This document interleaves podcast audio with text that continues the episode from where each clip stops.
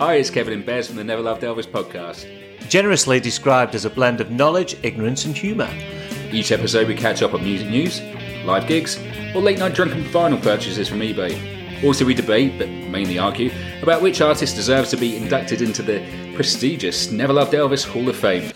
It really is quite a privilege. Join Peter, guitarist, Ian, a drummer, Bez, a DJ, And myself, Kevin, wherever you get your pods. The Never Loved Elvis podcast, where ignorance, knowledge, and humour meet.